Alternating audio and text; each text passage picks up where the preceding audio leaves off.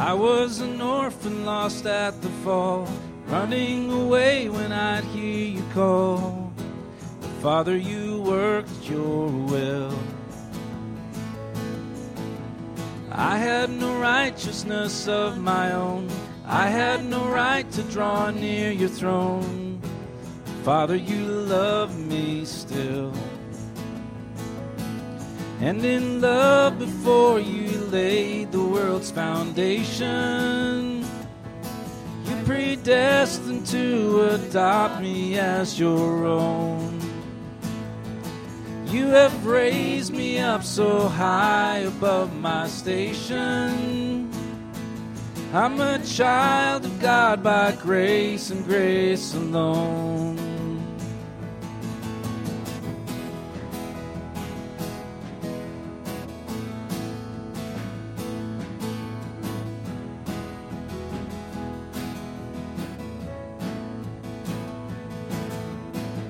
Left your home to seek out the lost. You knew the great and terrible cost. But Jesus, your face was set. I worked my fingers down to the bone, but nothing I did could ever atone. But Jesus, you paid my debt. By your blood I have redemption and salvation. Lord, you died that I might reap what you have sown.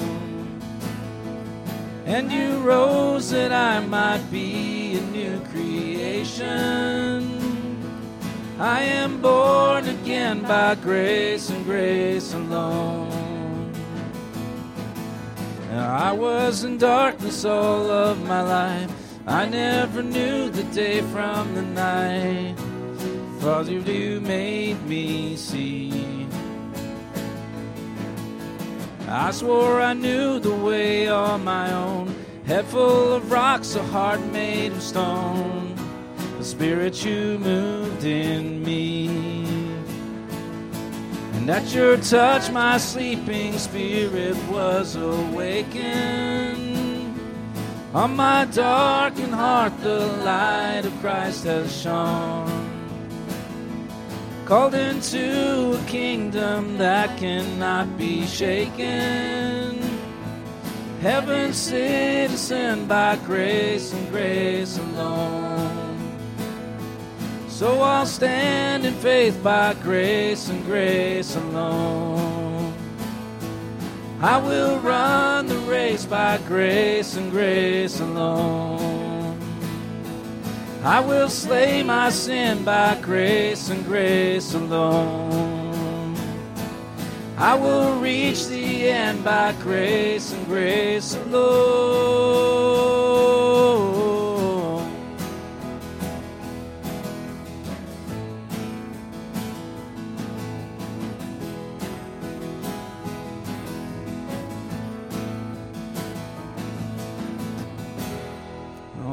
Amen. Amen.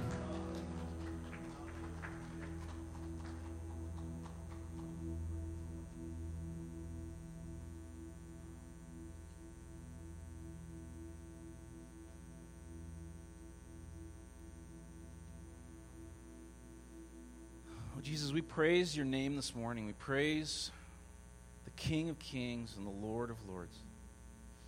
Jesus, we lift your name up in this place. So far and high above us. Yet you came down.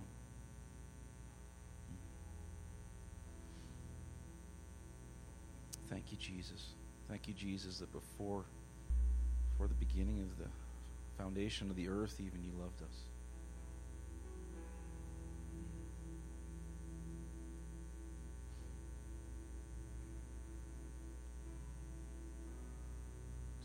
Turn your affection to Jesus. Just, uh, just in your heart. Just uh, praise Him. If you want to speak out with words who He is to you, just, just praise Him. Praise Him.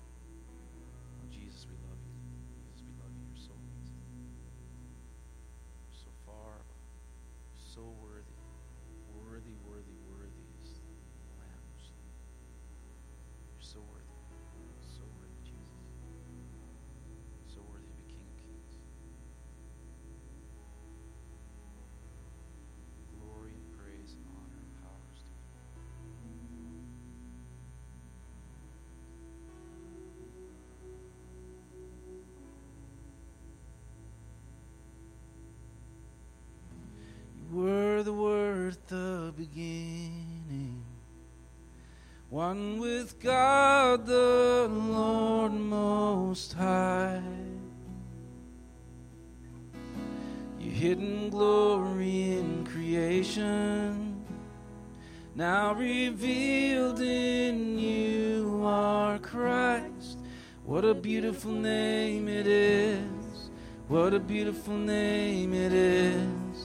The name of Jesus Christ, my King. What a beautiful name it is!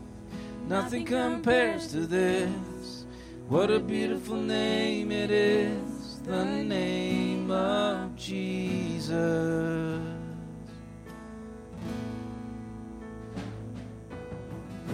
You didn't want heaven without us. So, Jesus, you brought heaven down. My sin was great, your love was greater. What could separate us now? What a wonderful name it is. What a wonderful name it is. The name of Jesus Christ, my King. What a wonderful name it is. Nothing compares to this. What a wonderful name it is. The name of Jesus. What a wonderful name it is. The name of Jesus.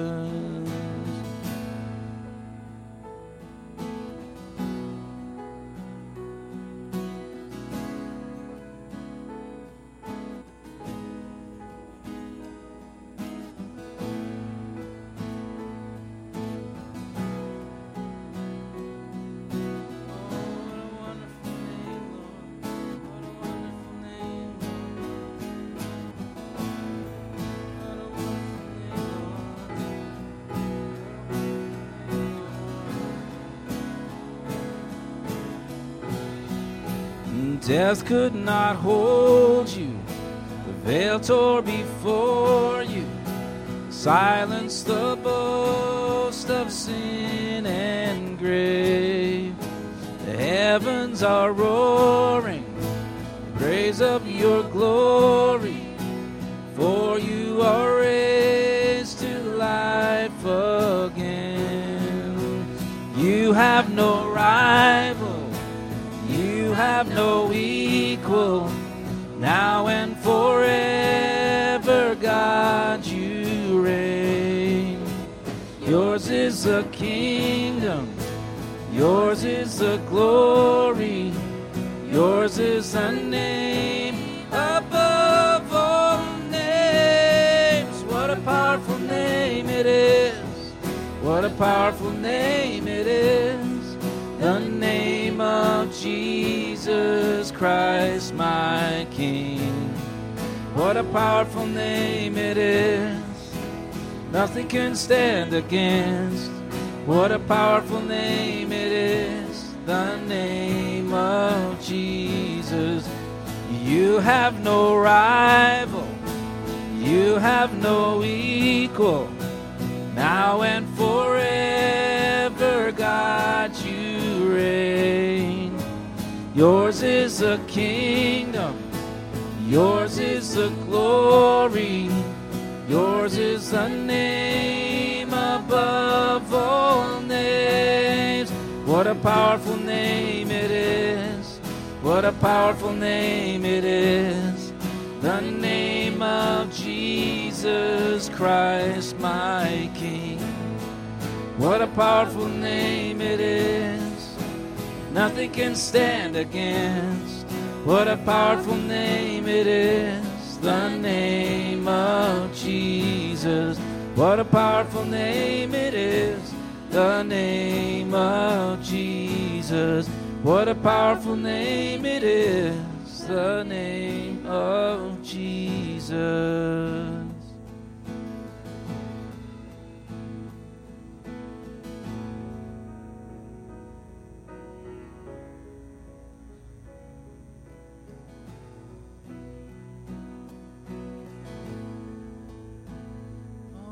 Powerful name. Oh, so powerful name.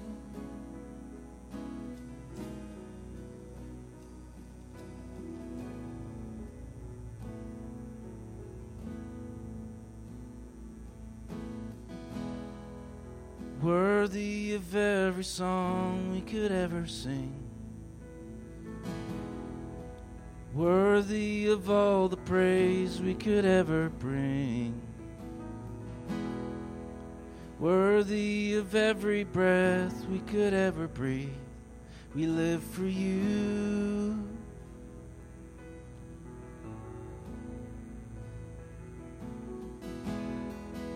Jesus, the name above every other name.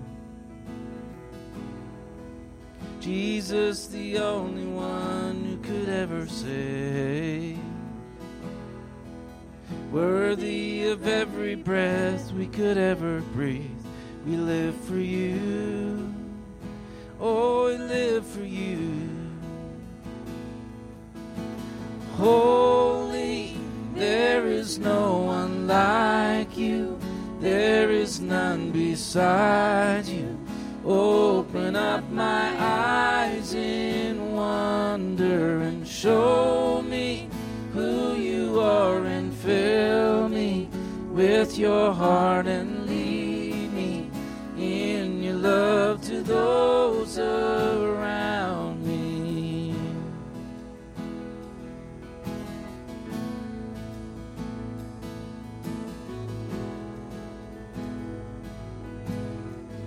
Worthy.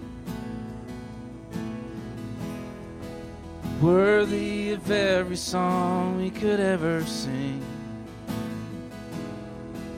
Worthy of all the praise we could ever bring. Worthy of every breath we could ever breathe. We live for you.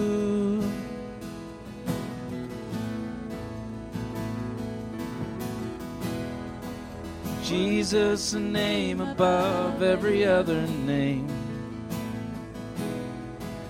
Jesus, the only one who could ever save. Worthy of every breath we could ever breathe. We live for you. Oh, we live for you, Lord.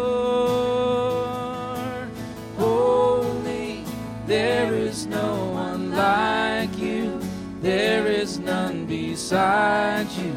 Open up my eyes in wonder and show me who you are and fill me with your heart and lead me in your love to those around me. Holy, there is no one like you. There is none beside. Open up my eyes in wonder and show me who you are and fill me with your heart and lead me in your love to those around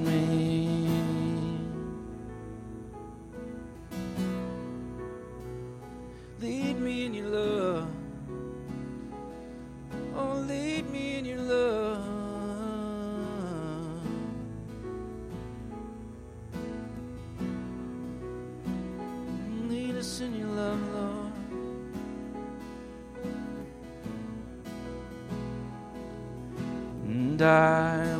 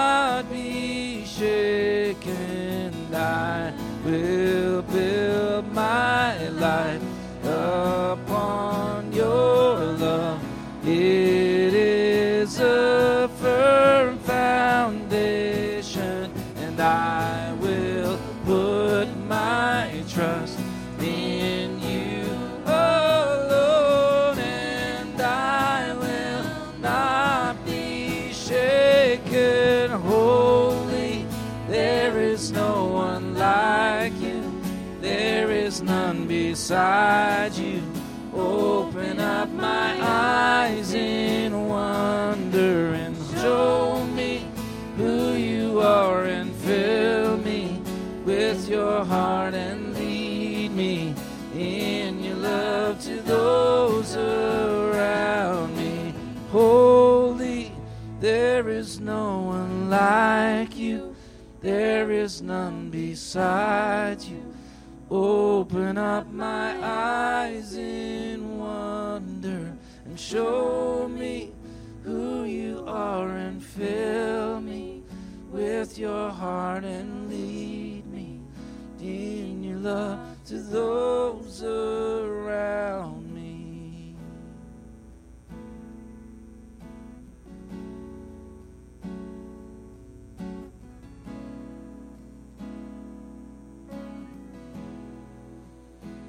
That's our prayer this morning, Lord, that you lead us in your love to those around us.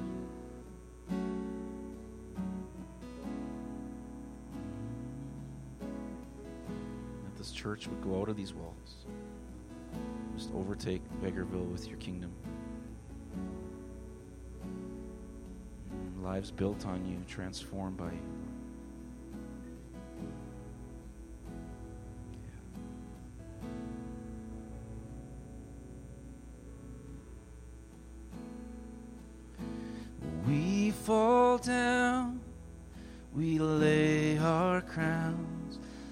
At the feet of Jesus.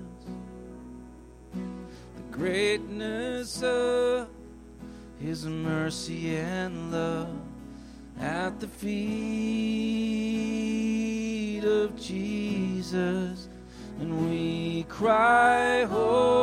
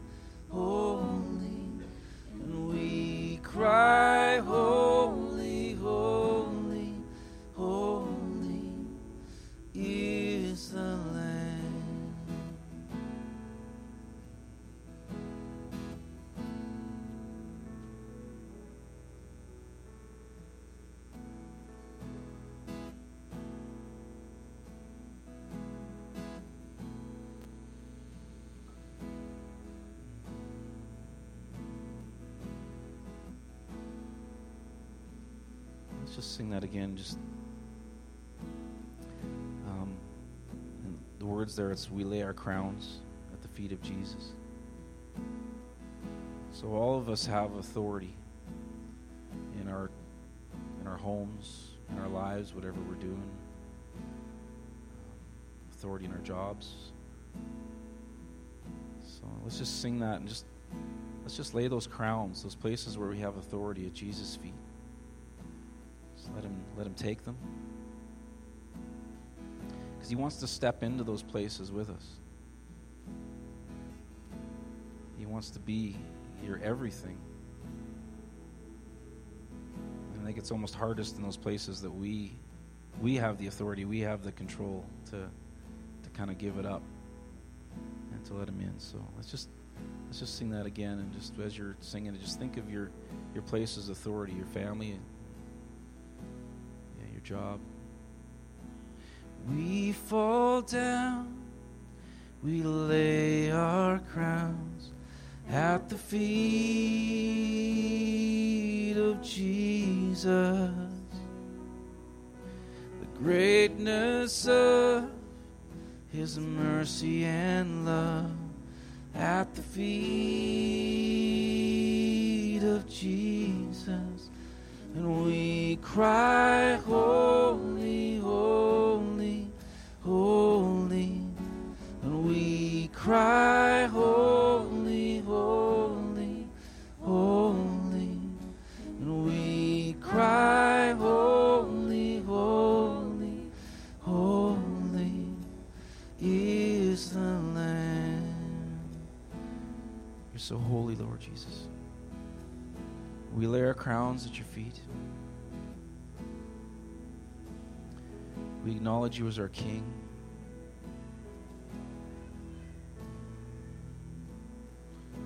Acknowledge you as the Holy One.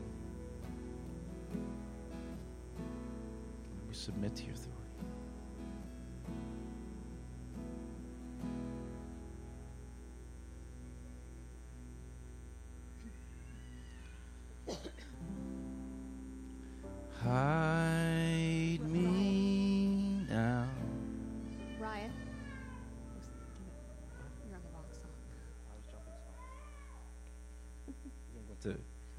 Still. Hide me now under your wings. Cover me within your mighty hand. When the oceans rise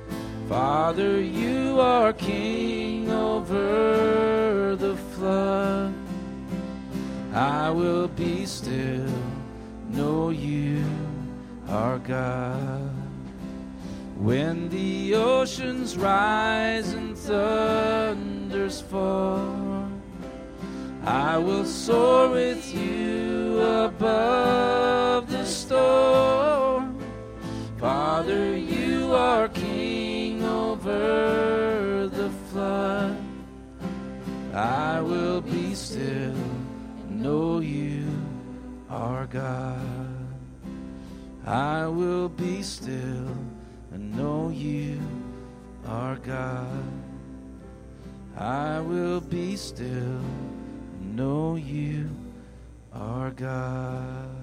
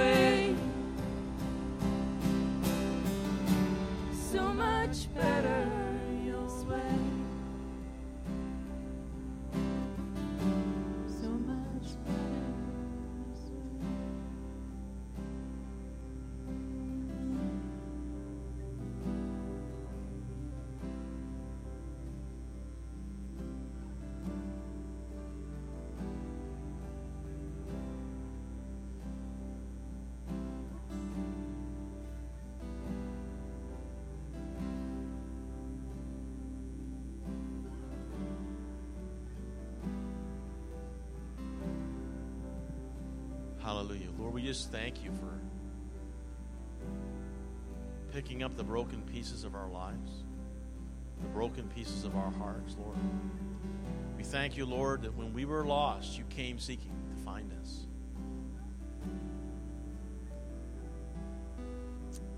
And we praise you and we worship you today. Hallelujah. Hallelujah, you have saved me. Hallelujah, you have saved me. Hallelujah, you have set us free. You have set us free. Hallelujah. Praise his name this morning. Praise his name. We worship you today, Lord. We choose to worship you and to lift you and exalt you on high, knowing that, Lord, as we lift you up, you will draw. You will draw all men unto yourself. May we do that, Lord, with our lives. May we do that, Lord, with everything that we are to point people to you. Hallelujah. Hallelujah. Thank you, Jesus. Thank you so much, worship team. Did such a great job this morning, just leading us as we just connect with the with the Lord this morning, the precious Holy Spirit. Welcome to worship, or excuse me, welcome to Maple Street this morning. And uh, obviously, there's a few, quite a few folks that aren't with us this morning, but I'm pretty excited to uh, to dig in this morning to uh, to what I'm going to be bringing in just a few moments. And um, first of all, I just want to thank everyone that uh, that came out yesterday. We weren't able to be here for the work bee. Uh, our son Ethan, who's coming off the drums here, he had an umpires course seminar, very important to his uh, pursuit of his first degree black belt in Taekwondo. And it was an all day seminar. The, the instructor came up from Lethbridge to teach an all day seminar to about 20 or, or so students. And because my wife had been suffering uh, with, with some dizziness and inner ear, she has this, what the doctors have called a vestibular imbalance. And she's had that for probably a better part of roughly 15 years or so. And so she had a really bad dizziness on Friday the worst she'd had for 13 years. And so, after going to the doctor and getting everything all checked out, he actually discovered a lot of fluid in behind her ear, and so uh, I didn't want her behind the wheel of a vehicle down in the city with a second driver who was new and inexperienced in lots of traffic. So, since I valued their lives, uh, I decided to, to be the designated driver yesterday. And that's what I was, designated driver. And uh, so we had to suffer it out uh, at uh, West Edmonton Mall as we waited for Ethan to uh, to complete, which he did. He's got his Class D umpire. What, I don't even know what that really is. I looked at it, and it, and it was a certificate of some sort. It's pretty important to him. So, um, yeah. So now he can, if if you're if you're sparing with someone, he can he can determine who wins. So we can if you, if you want to have a match here uh, at any time in the church, and you know you're upset with someone. We're talking about offenses on Tuesday night. Bait of Satan, by the way, Bible study seven o'clock. Having a great time with that. But if if you can't get past your offenses, he can judge who wins. So just just keep that in mind. Yep. He can judge who, who wins the fight. Praise the Lord. I'm glad you don't have to go and, and do that, though. So, just a few announcements this morning before we receive our, our morning our giving. And, and uh, as we worship the Lord in that way, just want to, again, just a reminder on Tuesday nights, 7 o'clock, of the Bait of Satan with John Bevere.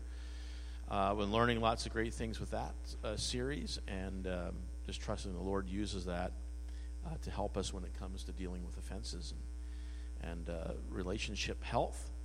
Also, tonight, of course, uh, is the uh, Heritage House Ministry at 6:30, and Sandy is the coordinator, so everyone is welcome uh, to attend that as well. And um, of course, we are we're still looking for for help with um, with our sound and our video. Not going to cover everything, but you take that home and, and read all of that. And of course, uh, coming up on uh, the 17th of November, we do have Pierogies and Jam is going to be here. We're doing a gospel music night. I think 160, 170 people were out at the Lutheran Church last year, and uh, so we're looking for some uh, some skilled folks. If I get involved in it, then they won't be skilled. So just to yeah so just to minister in song and, and to uh, get involved with the program. And if you're interested in doing that uh, it would be great to have some representation from maple street again this year. We had we had some last year. It'd be great to have some uh, this year. Also you'll notice in your bulletin in what you received this morning that there is a map. If i can just find mine here there's a map and there is a a little it's a food bank canned food flyer distribution and collection map. You'll see that. And you'll notice that there's a canned food collection. And what we are looking to do is, and this is volunteer. This is volunteer. This is not. Uh, there's no pressure on this. But if there was a if there was a group of folks that were interested, whoever might be interested in doing this, the idea is uh, Vegreville Alliance, some folks from Vegreville Alliance and um, also from the Seventh day Adventist Church, and uh, looking to get a little team from Maple Street. That if we would be able to, sometime between today and Wednesday, it'd be at least good to do it two days in advance if we could. So, probably by Monday. If we would be able to look at the map and say, Let, let's go through the community on that, that's on laid out on the map and just knock on some doors and just leave this flyer letting people know that uh, we're doing a canned food collection to support the food bank. And everyone mostly knows that the food bank is, is run out of this building. And uh, there's a lot of great community organizations, um, such as our emergency services personnel. They, uh, and, and the, I think the fire hall, I'm not sure if they do that as well, but there's a number of community organizations that will put on a food drive. And uh, they will collect and they will deliver just tons of, of stuff. I mean, I seen them coming in with, with, uh, with carts of eggs and bread and all kinds of wonderful stuff to keep the food bank uh, stocked up. And um, it is a vital service to the community. And so, just want to give you the opportunity that if you're interested to get involved, and it doesn't have to be a big team, it can just be a, a small team of three, four, five people, whichever. and uh, just to go on some knock on some doors in, in the area that's been designated for our church, and just to let people know that on Wednesday evening at 5:30 we're going to be collecting some of those goods and, and bringing them back here to help out with the food bank. So if that's something that the Lord is speaking to you is on your heart, just see me after the service and, and we'll connect about that. And who's doing the pickup? We're going to pick up what we had, the places that we go to. We're going to do the, the pickup and bring it back. Yeah, they're going to have bags ready for us. So, but also the Alliance Church and Seventh Day Adventist Church is going to bring some of the stuff as well.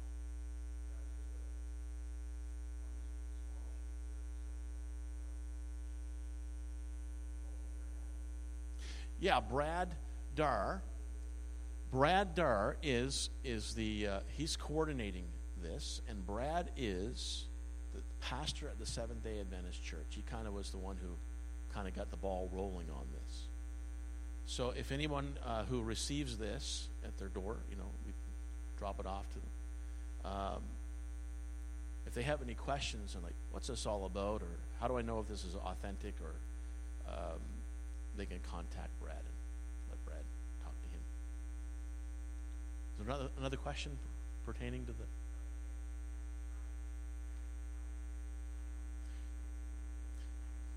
Yeah, it's really two things because we want to get it to in in their hands in advance and to let them know that we're we're doing this and we're going to collect.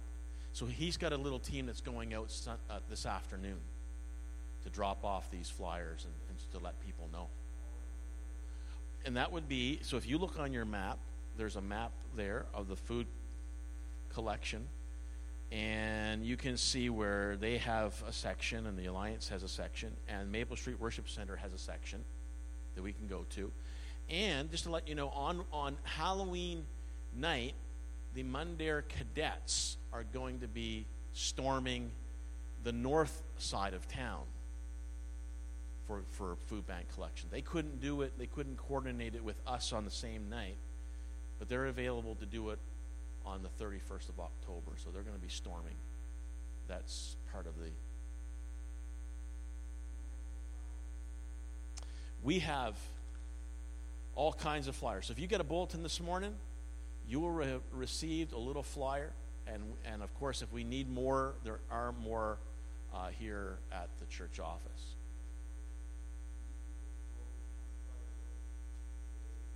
Tomorrow. Yep. Yep. So we need a team. So just to reiterate that, so if, if we wanted to do it, say, tomorrow on Monday, then we would just need a team to distribute the flyers tomorrow to let everybody know in that in that section on that map. Then we can divide it up and hit different sides of the street and so on. And then what we can do is we could probably record all the different civic addresses that we delivered to, and then just go by and pick up and let them know that if they can have a bag out for us, we can just pick it up.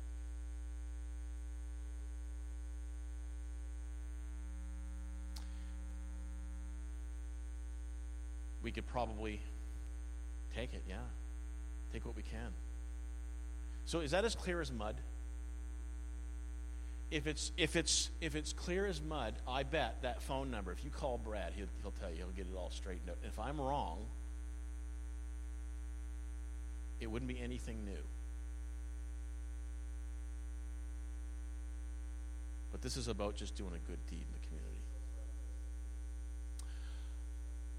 I'm not 100% sure, Ryan. I'm not 100% sure. I know I was getting some emails back and forth, but uh, no, that's right. So if anyone is interested, just meet me afterwards and we'll, we'll coordinate it. We'll put it all together and, and we'll get her done. Does that make sense?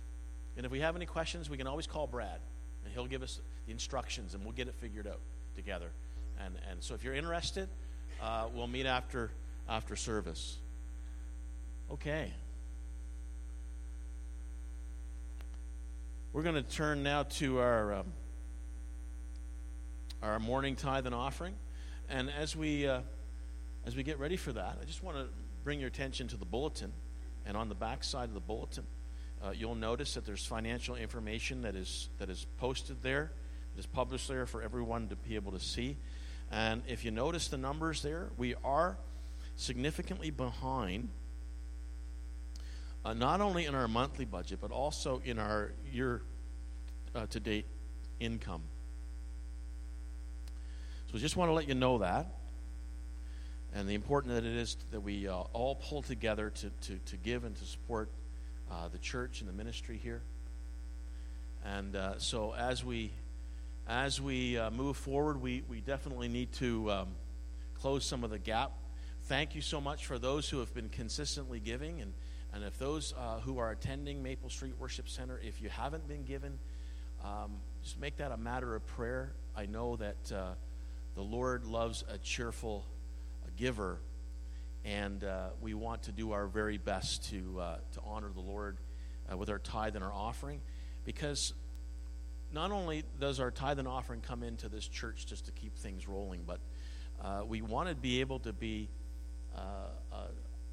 not just a worship center for us, but we want to be a ministry outpost. We want to be uh, moving into a place where uh, we have the resources, we have the enablement to, to be able to reach not just even our community, but even beyond. And so we are a mission station. Amen? We are a mission station. And uh, when it comes to worldwide missions, just want to put this plug in. When it comes to missions around the world, um, it is the uh, work, collective work of approximately 1,100 churches in our fellowship that works together to support overseas and international missions. And so the more that we the more that we are able to give, the more missionaries we can fund, the more we can send. And the, the, the, truth is, is that there are still a lot of people in the 1040 window that have yet to receive the gospel. And of course, with every generation that's born, it's a whole new generation that we're called to reach. And we are responsible for our generation. Amen? You believe that this morning? So I'm going to ask Ed this morning if he would lead us. As we receive today's offering, we are believing you for heaven opened, earth invaded, storehouses unlocked, and miracles created, dreams and visions, angelic visitations, declaration, impartation, and divine manifestations, anointings, giftings, and calls, positions and promotions, provisions and resources, to go to the nations, souls and more souls from every generation, saved and set free carrying kingdom revival. Thank you, Father, that as I join my value system to yours, you will shower favor, blessing, and increase upon me, so I have more than enough to co labor with heaven to see Jesus get his full reward. Hallelujah. And amen. And amen. And I do believe our parent room is available for anyone that needs that. We are um, still in the process right now of uh, moving the children's ministry area from the treehouse to a, a, a, room that is on, our, on, the, on the first floor here, just so that it is uh, convenient for, for, uh, for everyone to be able to access. So just want to let you know that. Praise God. Amen. So thank you as you uh, as we receive. Oh yes, cannot forget that. We have a very special birthday happening right today. And we will celebrate with cake and ice cream at the end of the month. But we can't let this moment pass without singing happy birthday to our dear sister in the Lord, Vi Turco. And Vi, because you're a lady and it, there is a protocol, is it, with your permission, is it, a, it, would it be a bad thing to let everyone know how many years young you are today? Okay, she whispered to me. So is this is this okay to make this public knowledge? She says she's 93 years young today. So we honor you this morning, Vi, and we are thankful for the many years the Lord has blessed you with. And so we're going to sing, and Ryan's going to lead us off. Happy birthday to you. Happy birthday to you.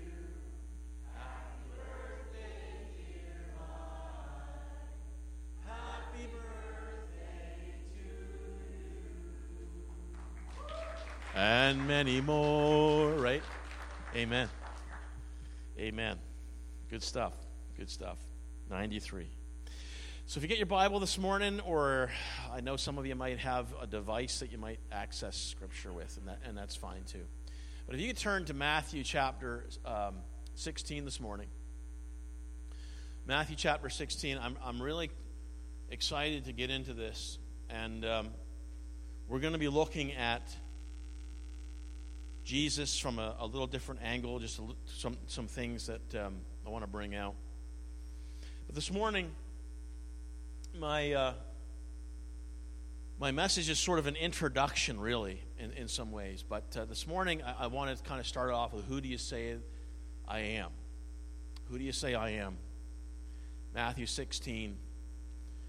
And at verse 13, it says, When Jesus came to the region of Caesarea Philippi, he asked his disciples, Who do people say the Son of Man is?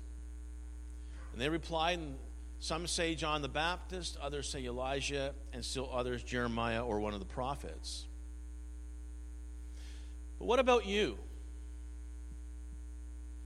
So he's talking to his followers and he asks the question, What about you?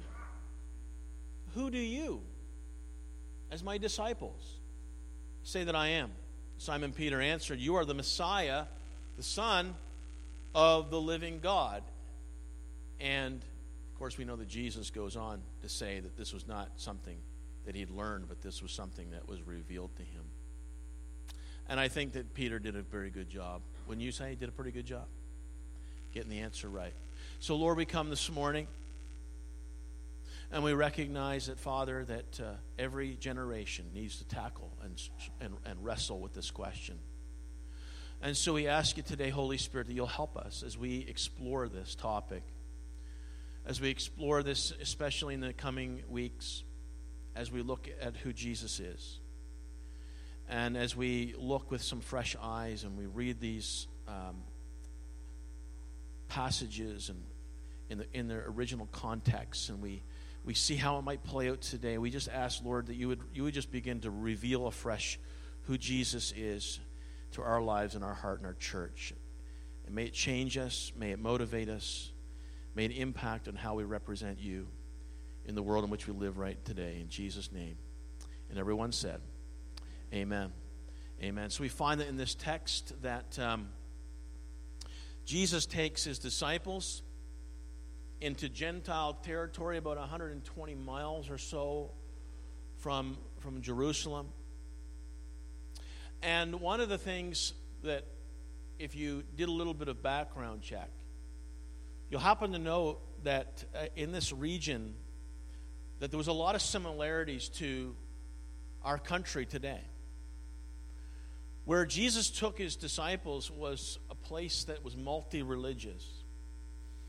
And we know right now that our nation is multi religious. We are not a Christian nation. And some people might argue maybe we never really truly were.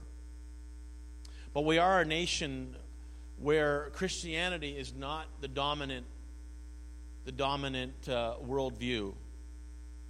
We're also noticing that Wicca is on the rise, Islam is on the rise, Eastern mysticism is being weaved into.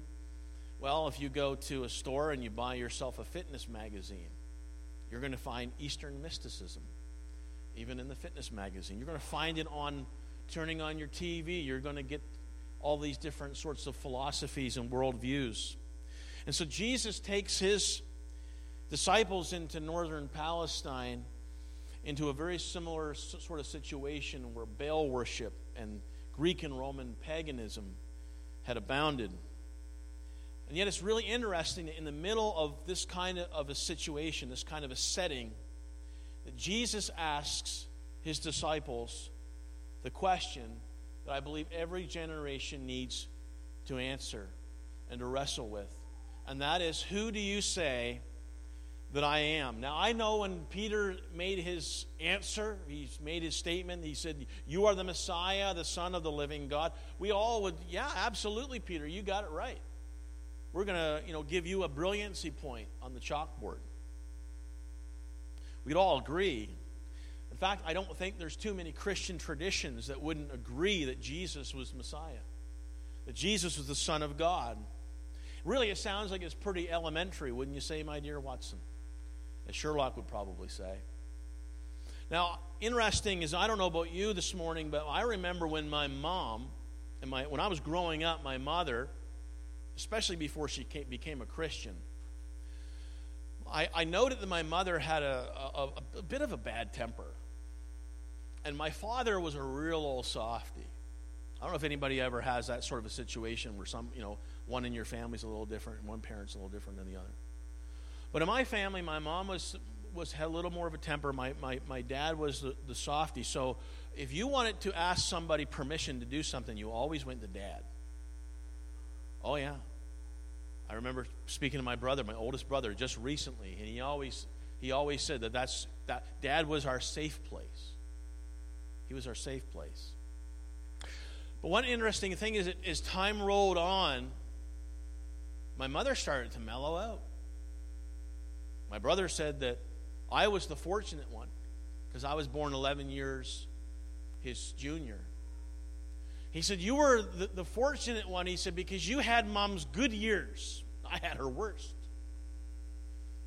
But as time went on, mom mellowed out, and I happened to notice that dad began to act a little more like mom.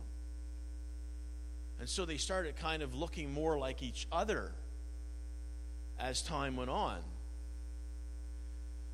And it's interesting, some have said that the longer that we are in the faith, the more that Jesus begins to look like us. Mark Twain one time made the statement. He said that God made man in his image, and we have been returning the favor ever since. And really, that's why that question of who do you say I am is an extremely important one. It's a vital one. Because I want to suggest this morning that if we don't get Jesus right, if we don't get Jesus right, if we fail to know who he is, if we fail to know who it is that we are endeavoring, and I use the word endeavoring because we, we sometimes fall forward, don't we? How many would say this morning that I'm perfect? Lift up your hand. You're perfect. You're, none of us are perfect. So we're endeavoring to follow Jesus. We don't always get it right. We're endeavoring to follow him. But it's important to know who it is that we are endeavoring to follow, who it is that we are sharing with others, whether it be verbally or via our lives, because how many know that our lives are an epistle that are read by men? We represent someone. That's why the disciples would say, In Jesus' name, rise up and walk, Peter would say. In the name of Jesus Christ of Nazareth. And there'll be numerous times, and you could trace this through the book of Acts, where they would do things and they would preach in the name of Jesus because they recognized they were not representing themselves, they were representing Him. And so, it's very important that we get this right. Don't believe me? Well, Acts 11 26 tells us that Jesus' first disciples were called Christians rather than the way. They were called the way for quite some time at Antioch. And in the Greek, Christian or Christianos means little Christ. So it means that when people watch our lives, it is us who portray who Jesus is to them. Taking a step backward, disciples means apprentice. And in those days, if you were a disciple of a rabbi and the rabbi died, what the, the disciples' function was to live on and to do the things that the rabbi did as though people would think that the rabbi never did die. but the rabbi lived on in you. And that's why this question is so, so important. Who do you say that I am? Who do you say that I am? Because we don't want to have a community that rejects Jesus because we've never actually showed them who Jesus really is. It's a huge task. It's an important job. And, folks, the church has been called to this very task of representing Jesus well. Now, I don't know about you, but I remember growing up in Sunday school. Who, who went to Sunday school when you were a kid? You went to Sunday school, and I, when I went to Sunday school, there used to be a painting on the back wall. And there was Jesus was there, and there was all kinds of sheep around him, and Jesus was holding this little lamb in his arms. And when I looked at Jesus, I saw this gentle, loving, and kind and compassionate shepherd when I was little. Because we would go to Sunday school and we would sing songs like, Jesus loves the little children, all the children of the world, red and yellow, black and white, they are precious in His sight. Jesus loves the little children of the world. So some of you remember that. Give yourself a hand. That's great. Yeah. And I just remember seeing Jesus on the flannel graphs. Anybody remember the flannel graphs?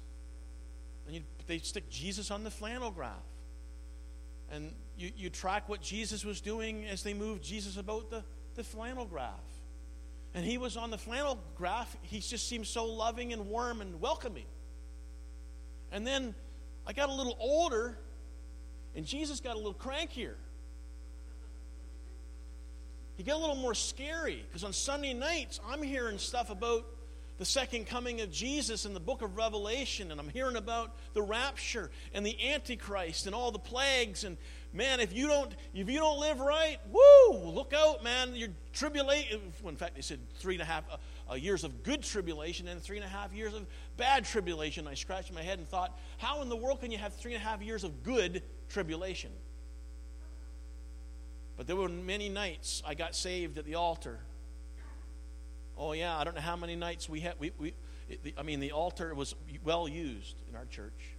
Every Sunday night, seemed like you were there, getting saved again. You wondered if Jesus was coming back through the clouds that very night. It's true. Then later on, I found that Jesus got not only, I mean, he, he got a little more judgmental too. So he moved from being this gentle shepherd, one that was caring for the lambs, to becoming very judgmental. And I remember hearing it from some of the people who had been in the faith a little longer than I had, because they seemed to be pointing their finger at everything that was going wrong in the world. And it became an us versus them sort of posture. And you'd hear a lot of rhetoric coming from the pulpits. And you'd hear a lot of conversation among seasoned saints. And it seemed like I might have had a little bit wrong in Sunday school. Maybe Jesus was more a finger pointer than he was a compassionate, caring shepherd. Portraits of Jesus. Then I go to youth convention. And all of a sudden now, they're telling me that Jesus is my buddy. Jesus is my buddy. He's my bro. He's like my best dude, right? I'm hanging out with Jesus. And I'm, th- I'm picturing in my mind that Jesus has got high tops on and his hat's on backwards. Maybe he's wearing baggy jeans and some chains. I don't know. But it seemed like Jesus was now your buddy. Jesus looked like a rapper, I guess. All sorts of, I, I mention this just to say that there's all sorts of different portraits of Jesus. You've got, you've got your politically conservative Jesus who's against, you know, he's against guns. You've got a politically liberal Jesus who's more interested in hugging trees. You've got a Starbucks Jesus. He loves fair trade coffee. Yeah, you've got you've got I mean you know, you've got the red carpet Jesus. Have you ever noticed at the Grammys that everybody is giving praise to Jesus? Right? The Grammy Awards, at, the, at all the Academy Awards, and you're thinking to yourself, wow, would, would Jesus really sponsor the kind of lyrics that some people produce? Would Jesus really sponsor some of the things that you see on the silver screen? You've got Jesus Christ Superstar. Then there was the Beatles Jesus, one guy said, who teaches everyone to give a piece, piece of chance. And there was the, you know, the, the yuppies Jesus and, and, and a revolutionary Jesus. And you've got Jesus is a guru. And today you've got Jesus is my therapist. And Jesus is all about making me feel better. The reason I bring these, these things up and just mention some of these things is because there's all kinds of portraits of Jesus out there. You know, you've even got the Westboro Baptist. I don't know if you know Westboro Baptist, but I remember that the, they, were, they were noted for the things that they were against. They had picket signs down in the states, in the southern states, saying that God hates gays.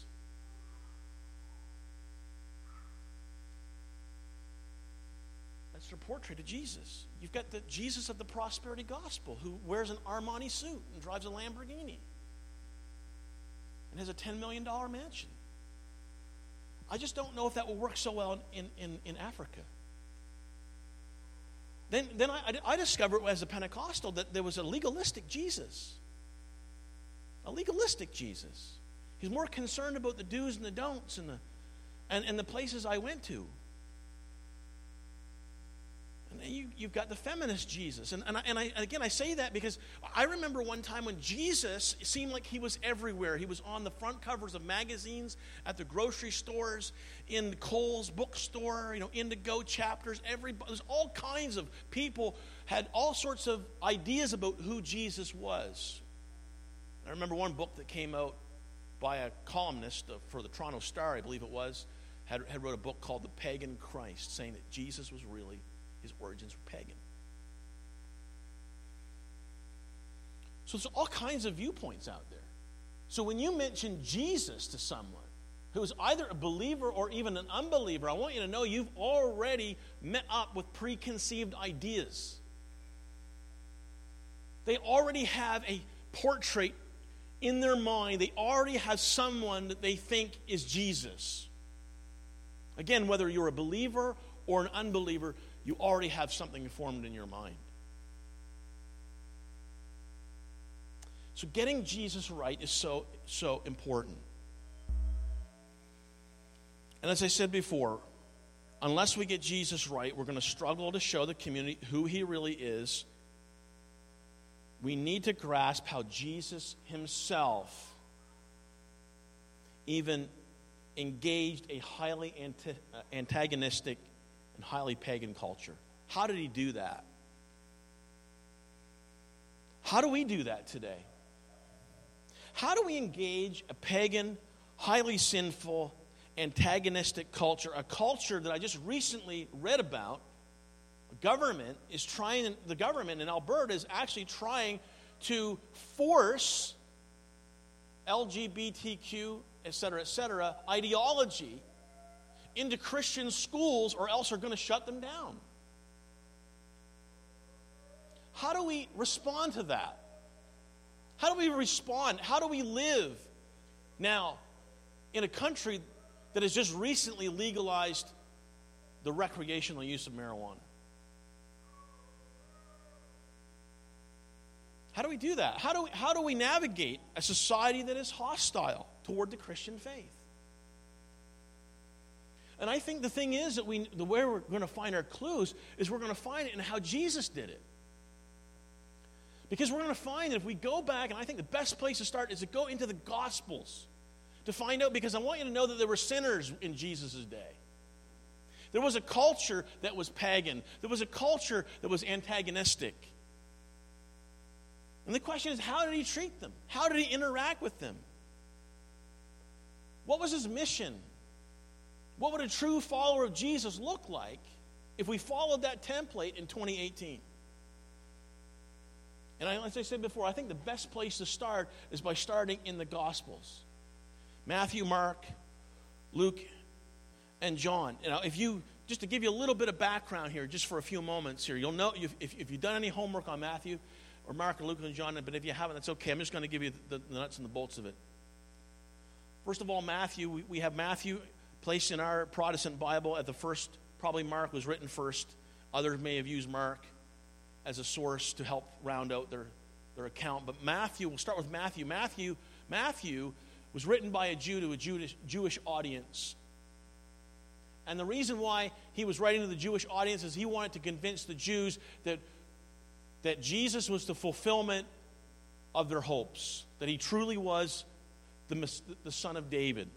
And that's why it's mentioned son of David nine times, and that's why you'll find a genealogy at the very beginning. I know it's exciting reading to have a genealogy there. So and so begat so and so, and so and so begat so and so.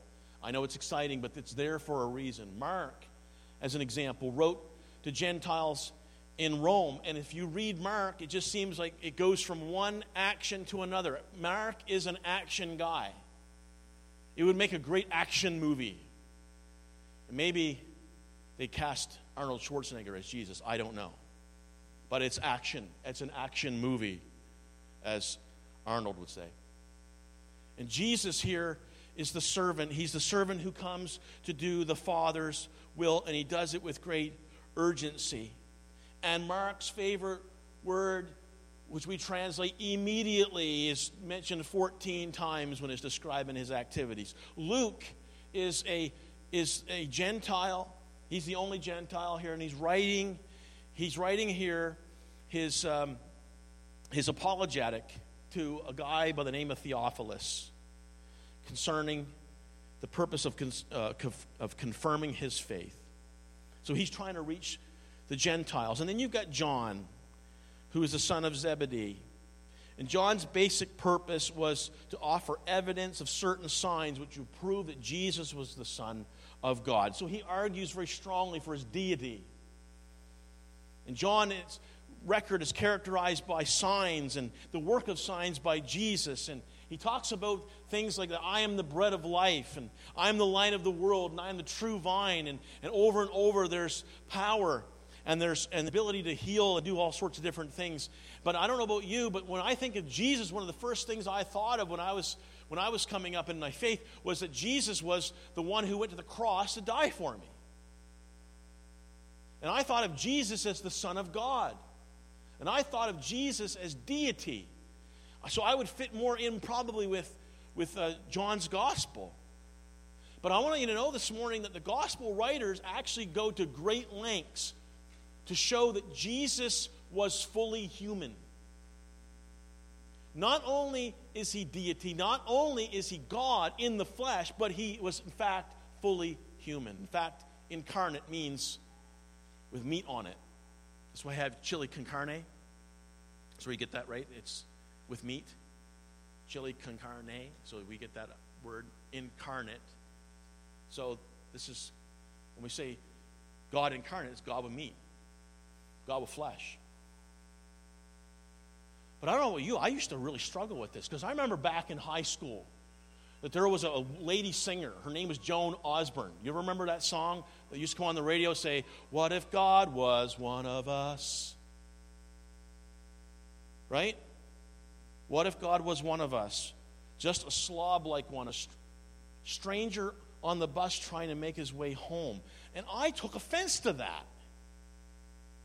I thought that was blasphemous. What do you mean? Just a, if, what if God was one of us? And I took real, a real offense to that slob part. Because it just didn't make sense that you could say that about Jesus. But I want you to know the gospel writers went to great lengths to say that Jesus was fully God and he's fully man. Humanity. In fact, if we go to the Gospel of John, chapter 1, verses 1 to 4, and then verse 14, John writes this. He says, In the beginning was the Word, and the Word was with God, and the Word was God. And he was with God in the beginning. Through him all things were made. Without him nothing was made that has been made. In him was life, and the light that life was the light of all mankind. And the light shines in the darkness, and the darkness has not overcome it. Then in verse 14 it says this, the word became flesh and made his dwelling among us. We have seen his glory, the one the glory of the one and only Son who came from the Father, full of grace and truth. So, yes, Jesus is deity, but also Jesus became flesh. Now, we usually save that for the Christmas story. We usually like to talk about that at Christmas. But, but John is, is saying that Jesus became flesh. As I mentioned before, Matthew opens up his gospel with a, with a genealogy to show that Jesus has a family tree, tracing his line all the way back to Adam and mentioning that Jesus was the son of David nine times. Luke fills in his historical de- details of what happens surrounding his birth to show this is clearly fully man. He's humanity. And I want to start with that this morning that Jesus is fully human. I want you to understand that Jesus got tummy aches. Jesus got headaches. I'm kind of imagining that if Jesus were running, playing in the street, and all of a sudden he fell down, I'm guessing that he probably skinned his knee. Jesus would have bled like you and I. But there's a comfort that I take in all this, and that is this is that when John talks about the Word becoming flesh, and we'll use that term incarnation, it means that Jesus understands the human condition. He understands us. Aren't you glad for that this morning? Hebrews 4:15 says, "For we do not have a high priest who is unable to empathize with our weakness, but we have one who has been tempted in every way just as we are, yet he did not sin." So when you're going through things, I want you to know Jesus understands, not just because he's God and he knows all things, but because he was tempted in the same body, type of body as you were tempted in. He understands this world. Now, we usually think of Jesus as, you know, in, in the white robe, and, and he's kind of got the halo going, and he's kind of, you know, the long hair is flowing, right? And, and, he's, and he's kind of floating about six inches off the ground because Jesus, in our minds, oftentimes is he's, he's deity. He's deity. But it's interesting that when you read the Gospels, that we find that Jesus' first coming into this world was not very easy. Wouldn't it be more appropriate if the Son of God was born in a palace don't you think it might have been a little more appropriate in our minds to think that the one who was in glory in the heavens and when stepped into earth would have been born in a palace?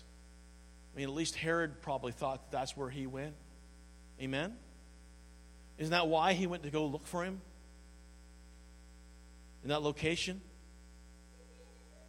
But you see, Jesus' first coming was not was anything but easy. It was not royal, it was not extravagant. No, the creator of the universe was laid in a feeding trough in a very humble surrounding, born to a virgin.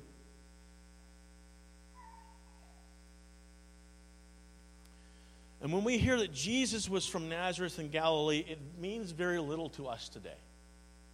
Jesus of Nazareth, okay, that's just a place on the map, somewhere in Galilee. Big deal. But you know something? To be, to be from Galilee meant you weren't from Judah. You see, Jesus was despised.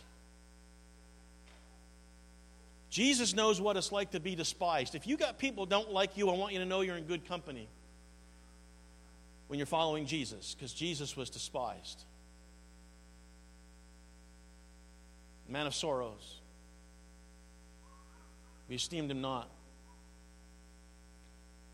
So if you came from, you see, Jesus, yeah, Jesus was despised from the ruling elite simply because of where he came from.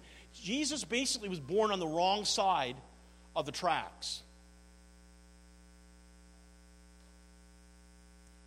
Racially, the area in the former kingdom of Israel had a mixed population stood in pro- close proximity to pagan cities, and, and you didn't ha- want to be a Jew going into pagan territory. You did not want to be a Jew going into pagan territory. You didn't even want to go into Samaritan territory. It was separated. Galilee was separated from Judah by the non Jewish territory of Samaria. And we know that the Jews hated Samaritans. So they would, like I said before, they would avoid it. Politically, it, was, it had been under separate administration most of its history. Economically, it might have been better when it came to farming and, and, and, and fishing. And so they became, it became a, the, the, southern, the southern folks were envious of, of, their, of the economy there. Culturally, they weren't very sophisticated if you were from Galilee. Linguistically, they dropped their H's. They probably sounded more like Newfoundlanders. And you know how Newfoundlanders are treated by the rest of the mainlanders. They're the butt end of all the jokes. So if someone was from Newfoundland here, they kind of feel that they're from Galilee. Yeah. And religiously, those in the South, those elite from the South, thought that they were more lax when it came to their proper observance of ritual. So, this was not the right place to be born. This was not the right place to be from. So, Jesus was on the wrong side of the tracks. So, already he's got a, he's got a hard start. But he was also despised for another reason. He was despised because he was Mary's son. Well, what do you mean, Pastor Steve is Mary's son? When we know he's the, born of the Virgin Mary and, you know, Mary the mother of God, and in some traditions, Mary is very much, very highly revered. But what do you mean? When Matthew 13, 30, 53 to 57, it says, When Jesus had finished these parables, he went away from there, and coming to his hometown, he taught them in their synagogue, so that they were astonished and said, Where did this man get his wisdom? Remember, he's from Galilee. Where did this man get his wisdom? They shouldn't be very sophisticated. He's from Nazareth of Galilee. Where did he get his wisdom? And these mighty works. And then it says, Is this not the carpenter's son?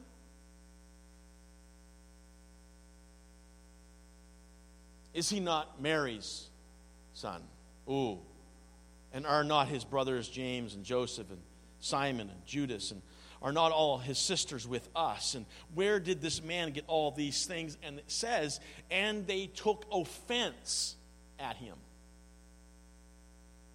They took offense at him.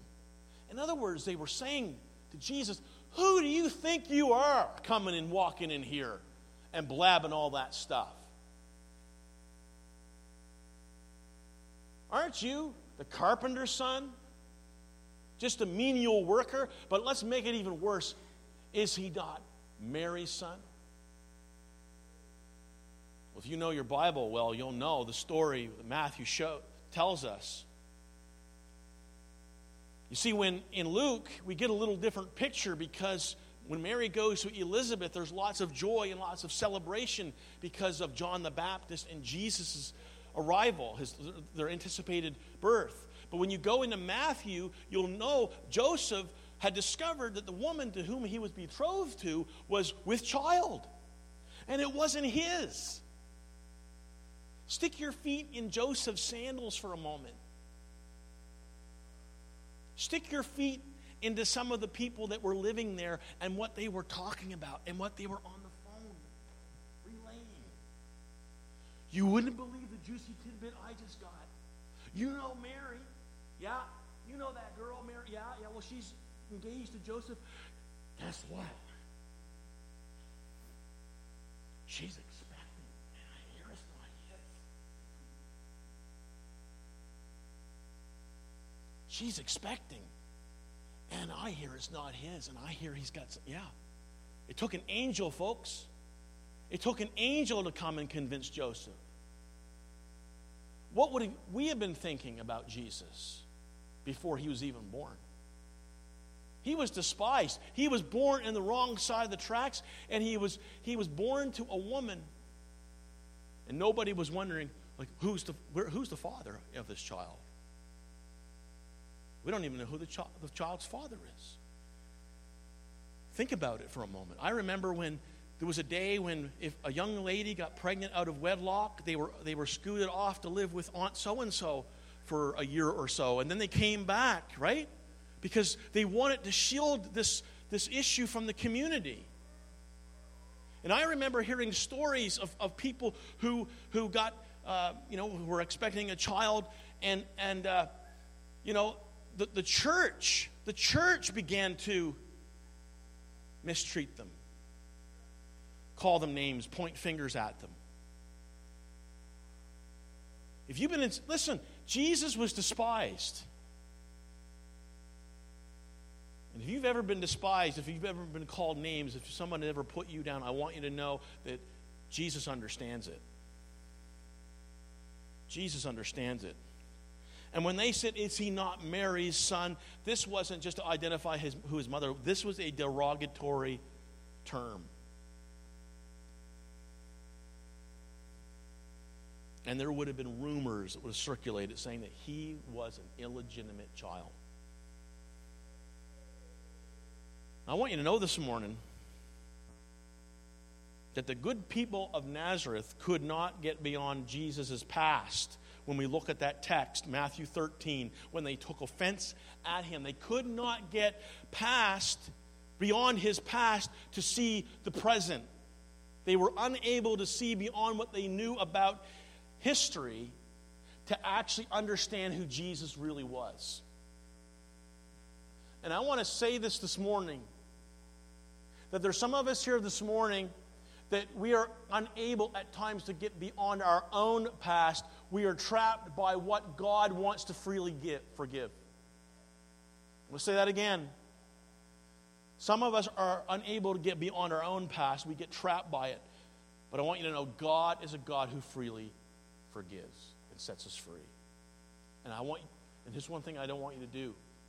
I don't want I don't want you to hold yourself back and I don't want what other people say of you to hold you back because your, your present and your future is not defined by that when you are a child of God. The past is in the past, and the future is bright. Amen? Because He has good plans for you to give you a hope and a future. Don't let the, you be defined by your past. Jesus wasn't. Another thing we find about being despised is this it was because of the company he kept. So he wasn't just born on the wrong side of the tracks. It wasn't that he was considered an illegitimate child, but also he was hanging it with the wrong people. Hello. See, I love I love uh, getting into stuff like this because it just upsets the whole apple cart. Has Jesus is his floating off six inches off the ground? Has he come back? Has he hit has he hit planet Earth yet? For you? His company.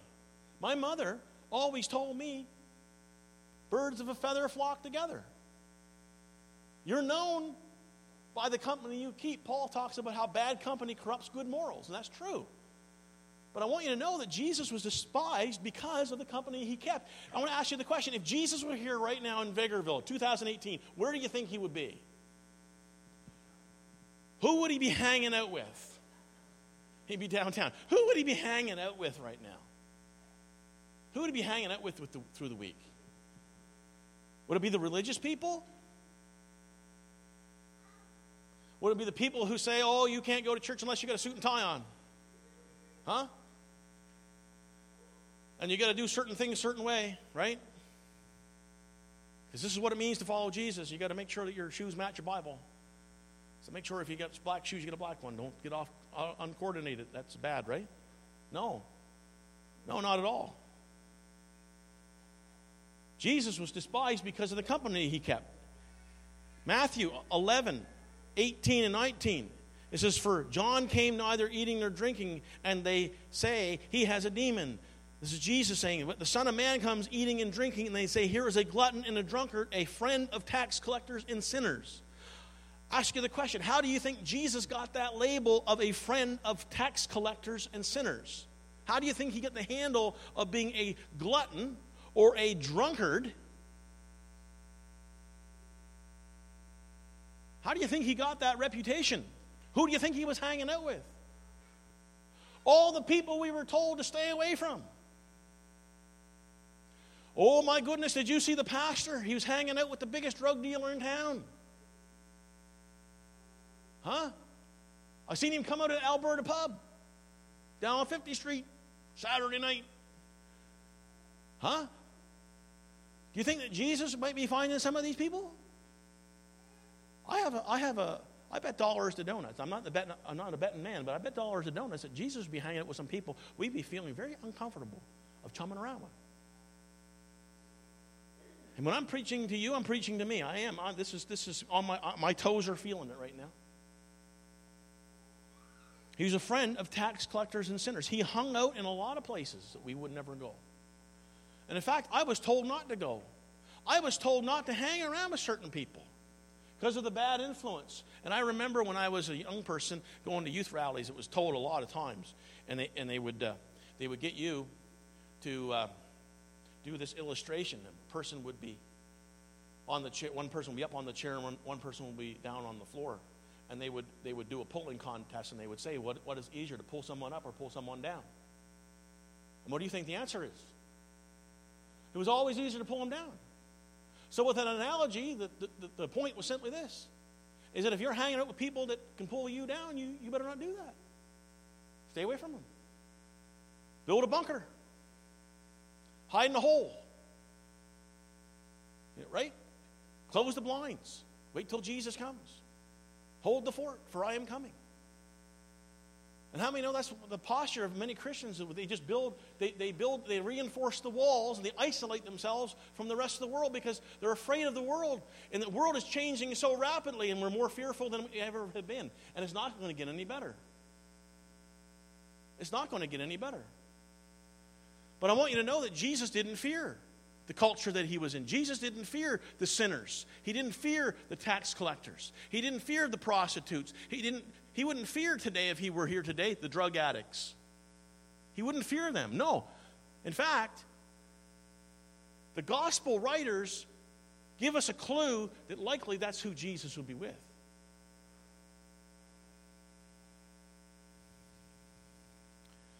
But, we're, but we hold the thing you, you known by the company you keep pretty close, and that sometimes keeps us away. Now, you've probably never heard of this island, but there was an island, there was an island in, in the state of, of Hawaii, and back in the 1800s,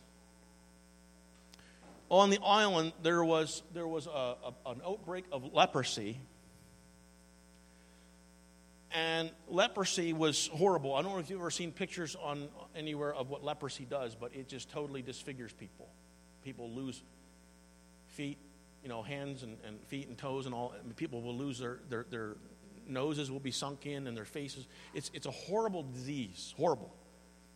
And they decided that in order to keep that disease at bay and from spreading and creating a far wide epidemic, that, they, that the government would send lepers to a colony on that island.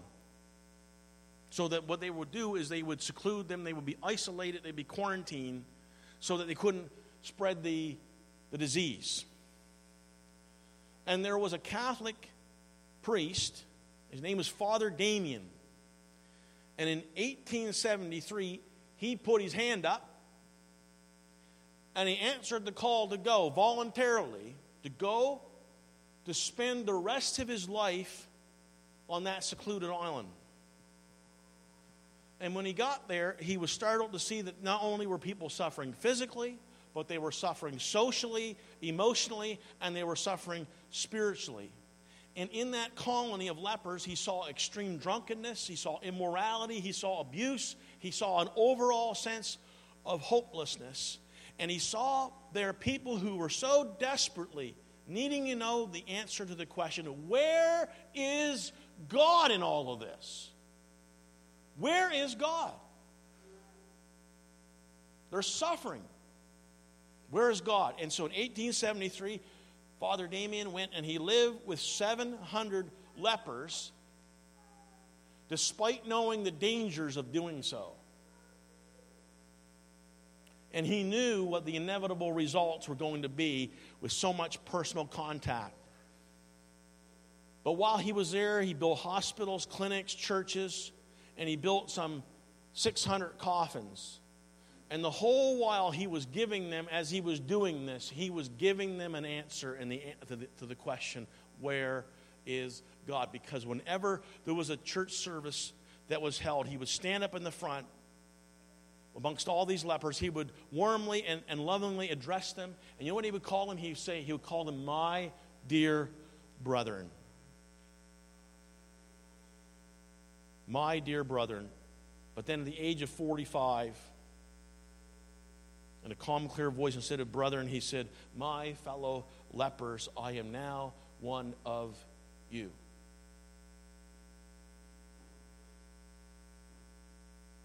And as I call the worship team back this morning,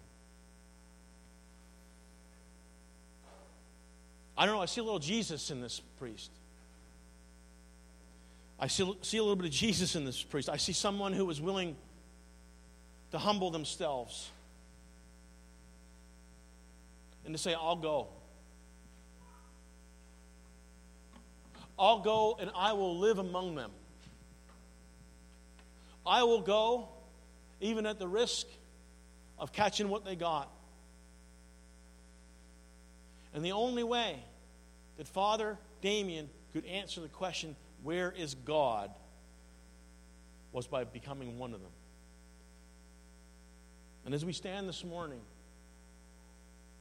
and we think about the question, Who do you say that I am?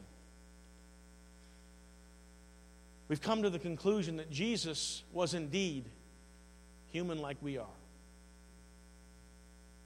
And because of his humanity, he knows what it's like to be despised because of the location in which he was born in. He knows this morning what it's like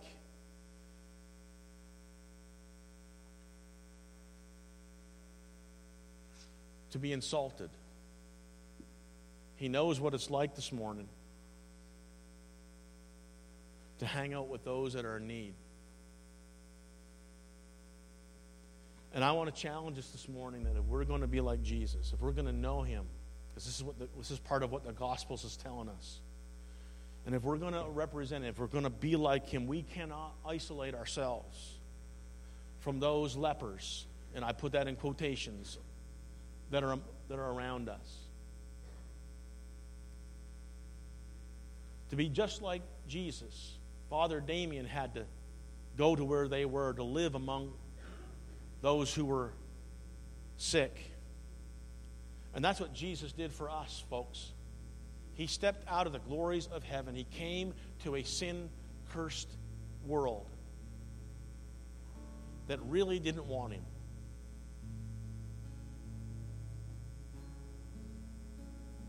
Why? So that he could seek and he could save that which was lost. The Son of Man didn't come to be served, but to serve. And to give his life a ransom for many. You see, Father Damien became a leper to reach lepers. Jesus became a human being to save humanity. And for us, as we think about the conclusion of this service and we think about going out of these walls, we ask ourselves the question this week what does it mean to be like Jesus? Well, I want you to know to be like Jesus means that you take the humanity that God has given you as a gift and you recognize He's put you in flesh, He's given you two feet and a heartbeat, He's given you two hands. He's given you the body you have. Why? Because there's people that need a touch. There's people that need a hand. There's people that need some arms wrapped around them. There's some people that need someone's feet to go to them, to offer them love and to offer them hope and to offer them the truth. I want you to know that God has put a tongue in your mouth, not so that you can gossip about your neighbor, but that you can gossip about the goodness of Jesus to those who need to hear him and to come to him and embrace him.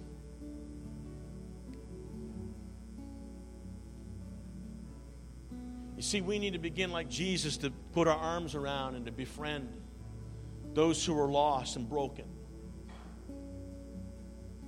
Because I want you to know that, that was Je- that's who Jesus went, where he went. Because Jesus came for those who were absolutely desperate and broken. And so when someone asks you, Who is this Jesus that you serve? And you think back to this sermon, you think back to a Jesus who put his arms around the sick and healed them. You, put, you think about a Jesus who hung out with the drunkards and the gluttons and the tax collectors, who, who embraced the prostitute, the people who we would call the outcasts of society. That's where Jesus, when he went to the edges, Jesus lived on the edge. Can I ask us this morning, will we, are we willing to do that today? Are we willing to be like Jesus, to give our lives for the sake of others this morning? That's my challenge to us this morning. That's my challenge. Can we sing that song? Um, oh my goodness, it's on our. You sang it this morning. What's your list? I got to look at your list. I had it in my head and I lost it. Build my life. That's it. That's it. Build my life. And if you're here this morning, I see, well, actually, you are. If, you, if, you, if you're here, you're here.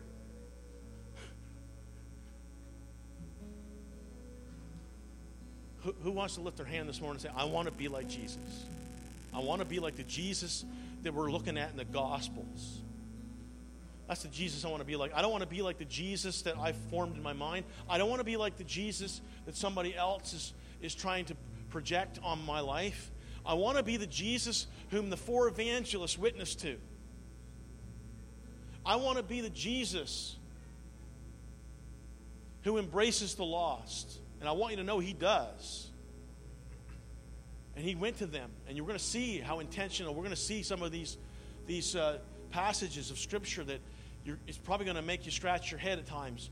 But I want you to know that's, that's the Jesus in whom we serve. And so to be like Jesus is to be someone who embraces, quote unquote, the leper, identifies with them so that they can rescue them. If you're here this morning and you lifted your hand, let's just make this a prayer this morning. And if you're here today and you don't know Jesus, the Jesus I've been talking about this morning, I want you to know that He loves you. Doesn't matter what you've done in your in your past. It doesn't matter who you are. It doesn't matter your name. It doesn't matter the color of your skin. It doesn't matter your nationality. It doesn't matter any of that stuff. Jesus loves you and He wants you to know Him in a personal way. And if you're here today and you don't know Jesus as your Savior, as your Lord, as the one in whom you're living for, if you want to lift your hand this morning, just because I just want to pray for you. I, I, see a hand go up. I just want to pray. And, and maybe some of us this morning might say, Boy, I've, I've kind of gotten Jesus a little bit wrong, but I'm, I'm seeing something a little bit more clearly now. And if that's you, you can lift your hand up. We're going to pray together. Just going to pray, and then we're going to sing together. Make this a prayer. Father, we come this morning and we ask, Lord, uh, just as Paul prayed, that Christ would be formed in us. We pray this morning, Jesus, that that you would continue the work that you've started by your Spirit to form us and to mold us into this in, into your image.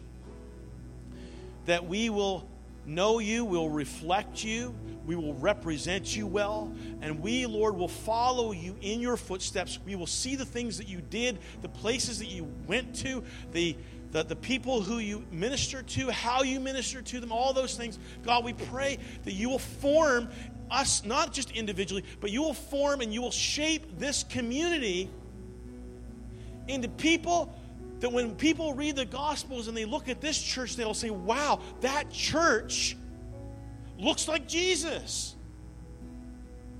We ask, Holy Spirit, that as we open ourselves up to your leading and your guiding and to your voice and your revelation and your direction, we ask that you will move us in that direction. Help us to yield to you, help us to be open to you. We pray. May we move together as a body in this direction. In Jesus' name, amen. Amen. Amen. Amen. Hallelujah.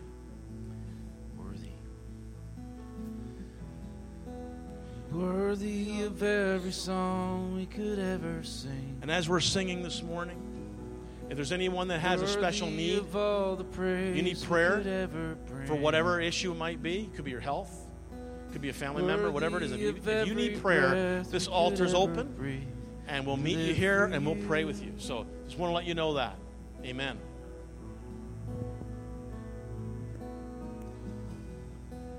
Jesus, the name above every other name.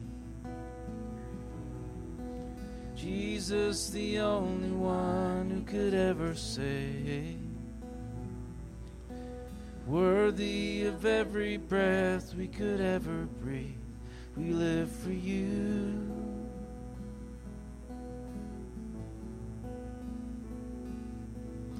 Holy, there is no one like you. There is none beside you. Open up my eyes in wonder and show me who you are and fill me with your heart and lead me in your love to those around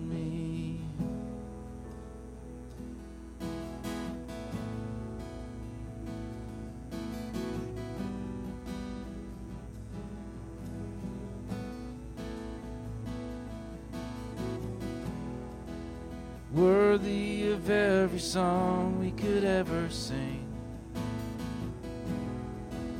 Worthy of all the praise we could ever bring. Worthy of every breath we could ever breathe. We live for you.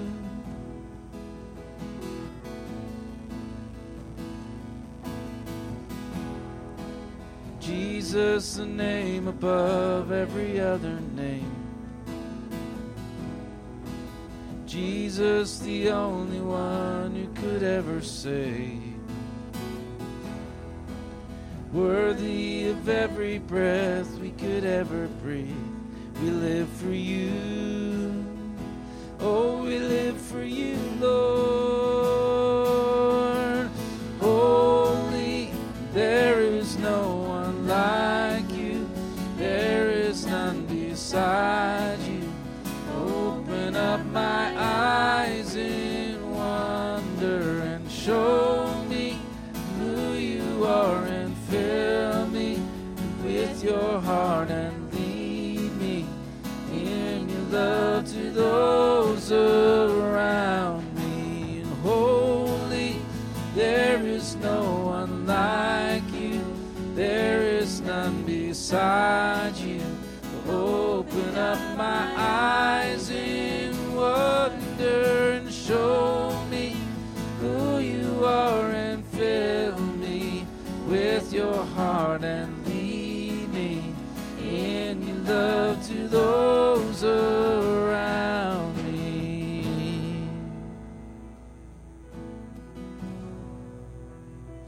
With every head bowed just for a few moments and every eye closed, if you could just do this, I really feel led to um, just ask this question because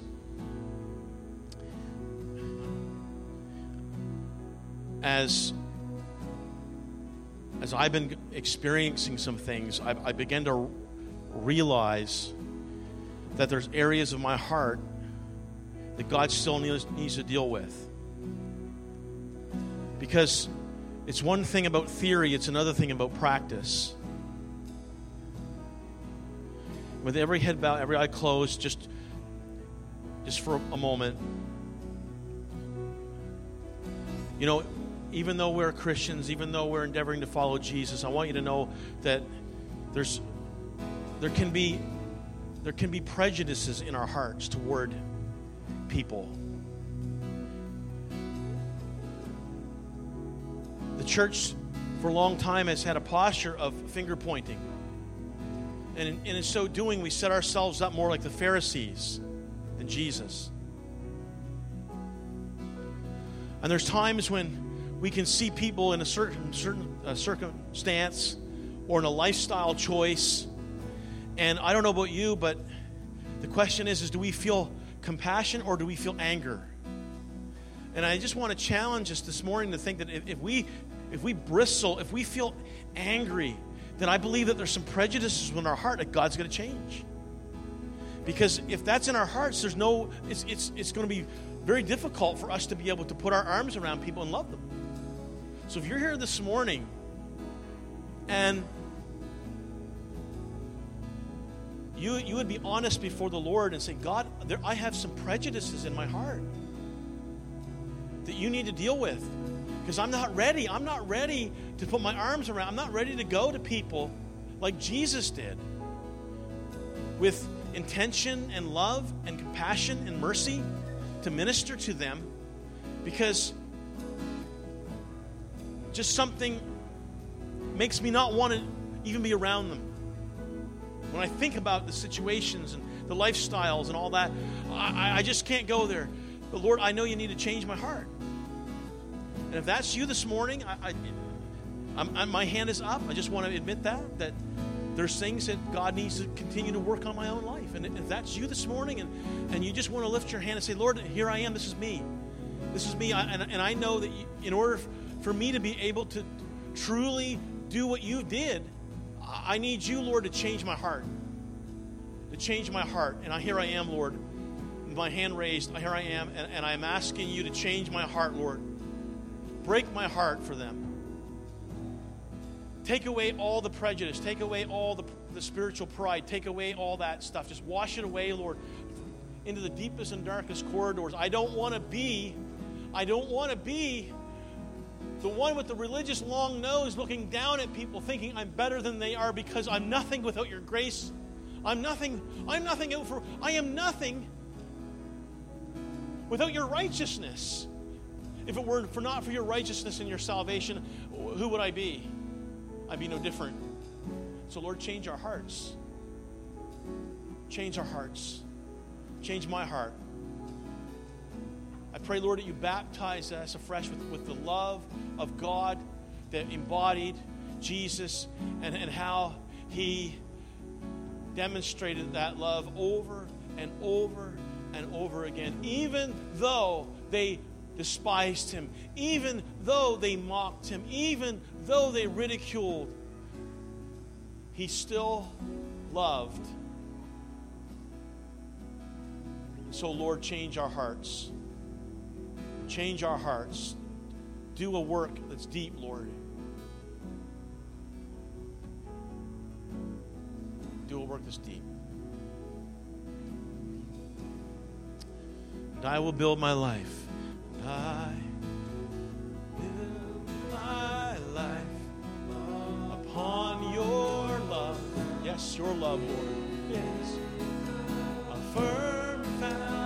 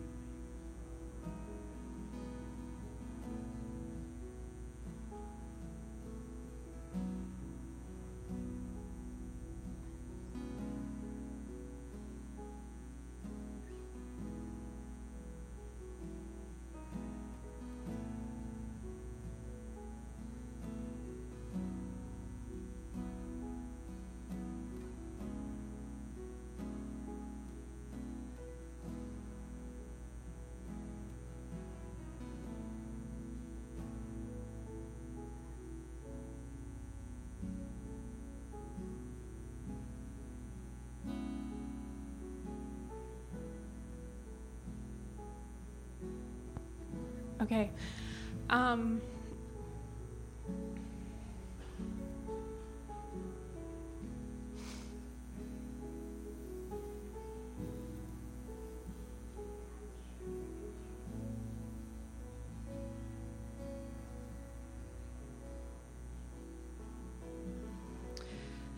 just the last thing that Pastor said.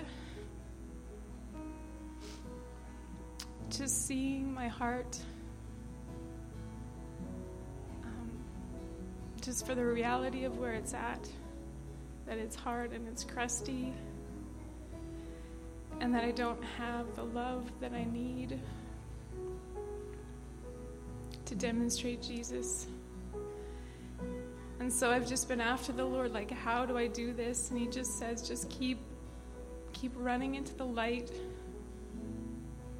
Just keep exposing yourself.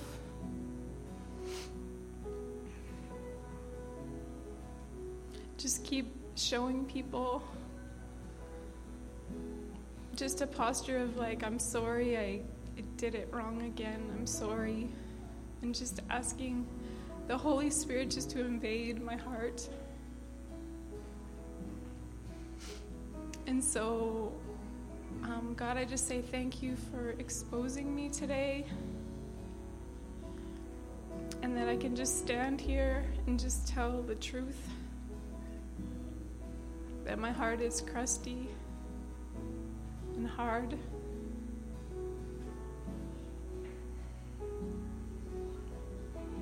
And God, I just ask you to break off um, just an independent spirit and self protection.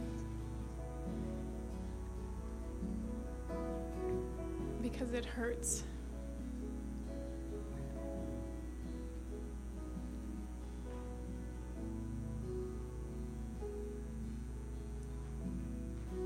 Holy Spirit, I just ask you to invade our hearts right now. We just run to the cross and we say, You're the only one. You're the only one that can change a heart. You're the only one that can draw one to yourself. You're the only one.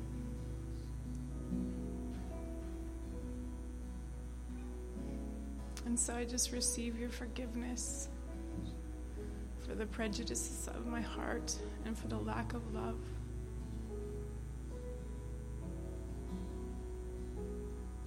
And I trust you.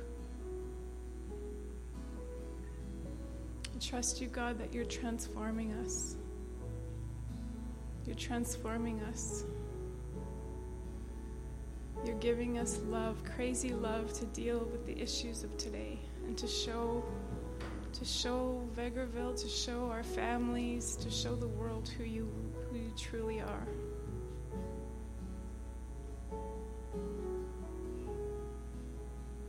And so, in that place, in the light, God, I just release your healing.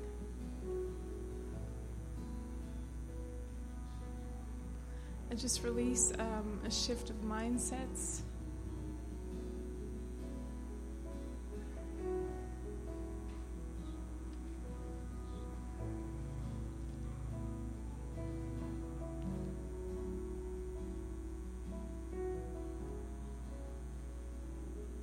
Just release peace and trust. And just release humility.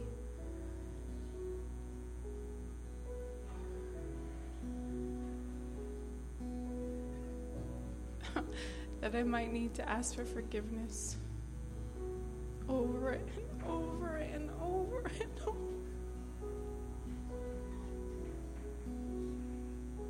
And so I just celebrate that.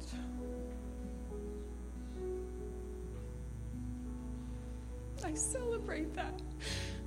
Today I just celebrate that you're so good.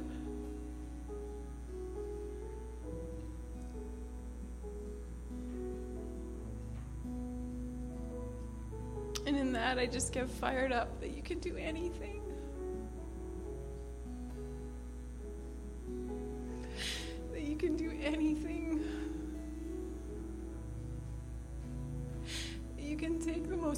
Impossible situation and turn it into the most beautiful thing.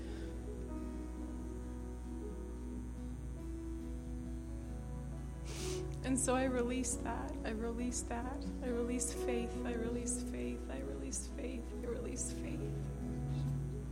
Just to get back up again and just receive your forgiveness and receive your love. Get back up again. I just release tenacity. I just release the tenacity just to keep trusting you and just to keep it getting back up again just to keep believing, keep eating your word and believing and declaring and praising and worshiping and forgiving.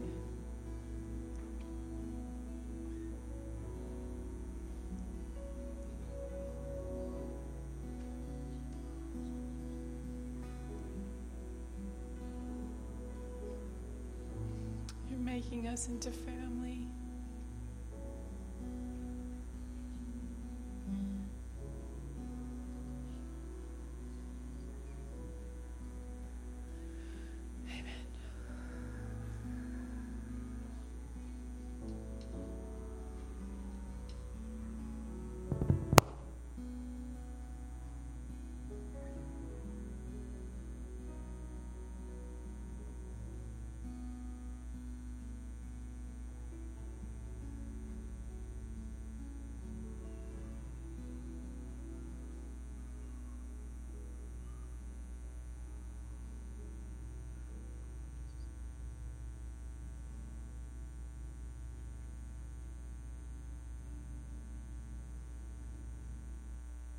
Free to go. We're just going to play one more song as you guys are going out. If anybody wants to sit in that for a while, they can.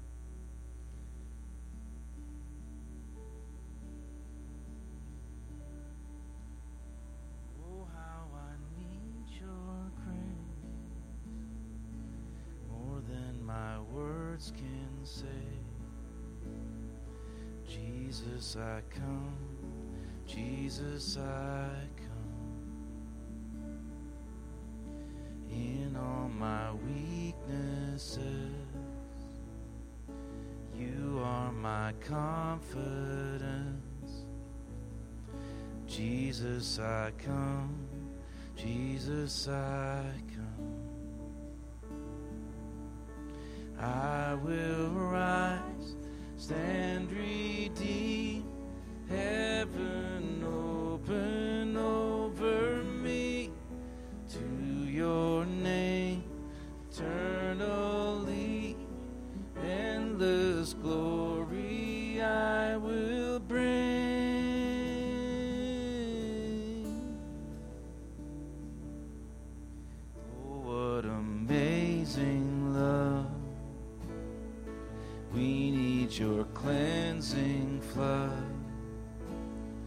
Jesus, I come. Jesus, I come. In every broken place, you are my righteousness. Jesus, I come. Jesus, I come. I will rise.